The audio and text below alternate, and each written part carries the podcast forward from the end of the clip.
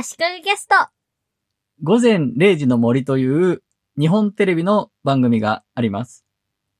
月曜は劇団一人と関ジャニ8の村上がやっていて、火曜日はオードリー若林と三浦アナがやっています。で、火曜日の方の番組が最近リニューアルをして、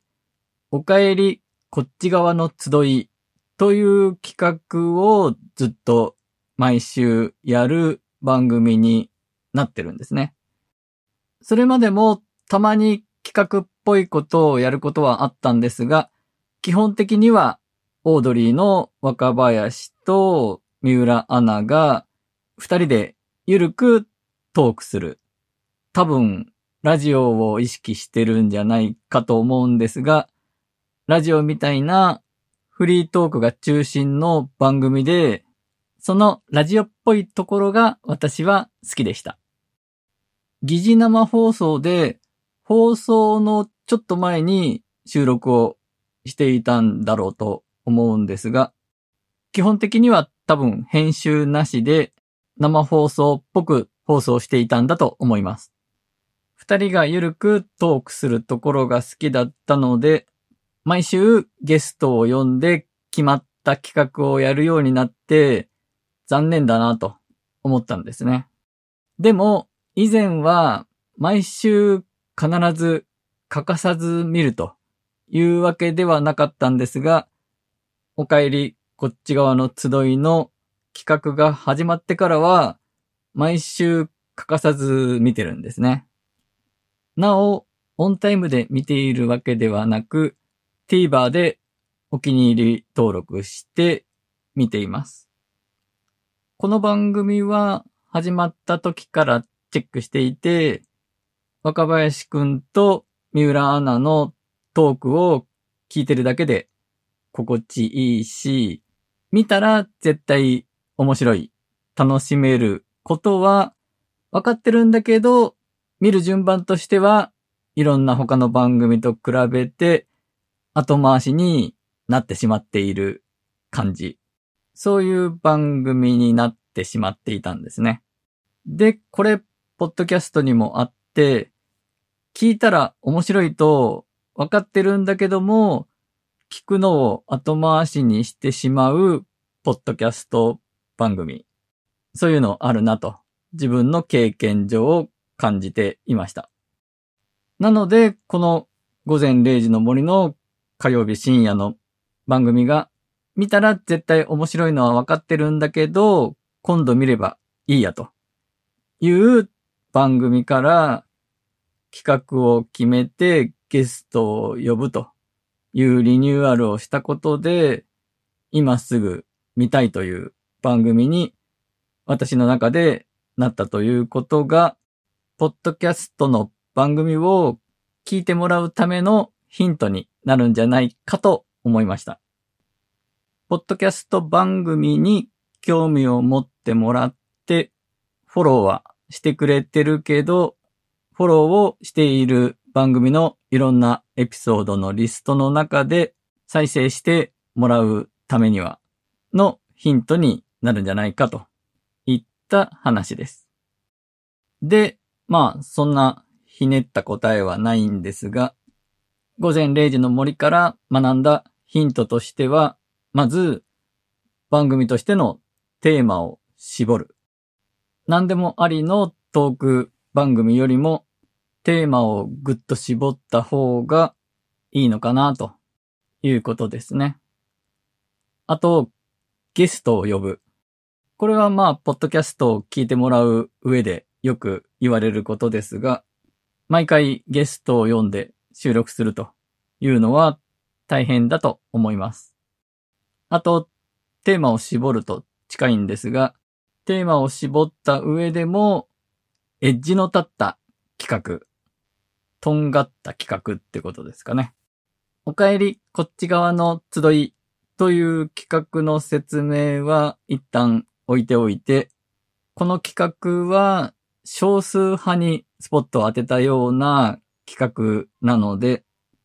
ターゲットも一見狭く感じられるので、こんな企画で大丈夫なのかなというようなところも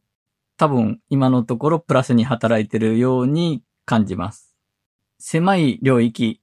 ニッチな領域を攻めるというのは、ポッドキャストでも弱者の戦略というか、メジャーじゃない番組の戦い方としてはいいんじゃないかと思います。で、あと、やっぱり思ったのは、共感が持てる、共感できるというところが、やっぱり大きいのかなと感じました。私もこっち側なので、この番組のこの企画に共感できるので、毎週見たいと思って欠かさず見てるのかなと思います。じゃあ、こっち側ってなんだよっていう話ですが、オードリーの若林を基準としたこっち側なんですね。若林は人見知り芸人として知られてると思うんですが、わかりやすく言うと、陽キャと陰キャで分けて、陰キャの方がこっち側ということになると思うんですが、多分その分け方だとちょっと雑なんじゃないかと。こっち側を自称する私は思います。集団に馴染めないとか、集団でいる時の居心地が悪いとか、そういう人がこっち側として番組にゲストで出てる人のエピソードとして多いですね。飲み会の時に気づいたら一人になっている。周りみんな喋ってるんだけど、自分はなぜか一人、誰とも喋らず孤立している。これ私すごいあるんですけど、これもこっち側の人間のあるあるエピソードだと思います。あと、どうでもいい会話が苦手というのもありますね。エレベーターの中で知ってる人なんだけど、そんなに仲がいい人じゃない人と一緒になった時とかに何喋っていいかわからずに気まずいみたいなことですね。このどうでもいい雑談みたいなことに関しては、年齢を重ねるうちにだんだんなんとかこなせるようになってきたかなと思っています。ある種考えすぎな面もあるんですよね。あれこれ考える前に反射的にどうでもいいようなありきたりなことを言えばいいだけなのに、気の利いたことを言いたいとか、こう言ったら相手はどう思うかなとか、考えすぎちゃうとダメなんですよね。こっち側の人間の特徴としては、自意識過剰な人が多いと私は思っています。この自意識過剰が年齢とともにだんだん和らいでくるものなんじゃないかなと私は考えています。あと、人見知りとか、エレベーターの中で、ちょっと知ってる程度の人と一緒になった時の会話が苦手という人は結構多いんじゃないかと思います。誰とでも会ってすぐ友達になるようなタイプの人の方が絶対少数派ですよね。なので、あっち側とこっち側でスパッと分けられるわけでもなくて、多くの人があっち側とこっち側の両方の要素を持ってたりするのかなと思ったりもします。見たら絶対面白いのは分かってるけど、今度見ればいいやと。お気に入り登録している TVer の番組のリストを見て思ってしまうのと似た現象として映画のようなかり時間を作ってみたいなという作品は、動画配信で見るものとして後回しにされがちだと思います。少なくとも私はそうなんですが、映画とかはやっぱり2時間ぐらいの時間を今から見るぞと構えてしまうので、隙間時間にちょっとずつ見ていこうとあんまり思わないんですね。なので、隙間時間でちょっとずつ見ていけるようなバラエティ番組とか、そこまでのめり込んでいないドラマとかを見ることになるということは皆さんもあるんじゃないかと思います。なので、コンテンツを提供する側、ポッドキャストをやってる側としては、一つは公開されたら絶対聞きたいと思われるようなユーザーにとって大好きな番組になるというのは一つ理想だと思います。でも私の番組はそこはなかなか狙いにくいと思うので、隙間時間の暇つぶしに軽い気持ちで聞いてもらえるようなものにするという戦略の方がいいのかなと思っています。あと、前も話したことがあるんですが、習慣の中に入れてもらう。これができればすごく強いはずなんですね。なので、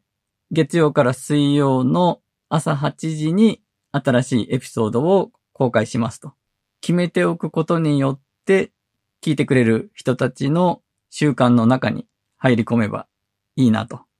別に公開されてすぐ聞かなくてもいいですが、月火水の通勤時間に聞こうとか、水曜の夜にまとめて聞こうとか、何でもいいんですが、習慣の中に組み込んでもらうという戦略は、ポッドキャストのエピソードを聞いてもらう上でのヒントになるんじゃないかと思います。今回は以上です。足利工事がお届けしました。ちなみにこの最後に名前を名乗るというのは、最初は恥ずかしかったんですが、ポッドキャストを印象づけることになるかなと思って試してみていることです。ということで終わりです。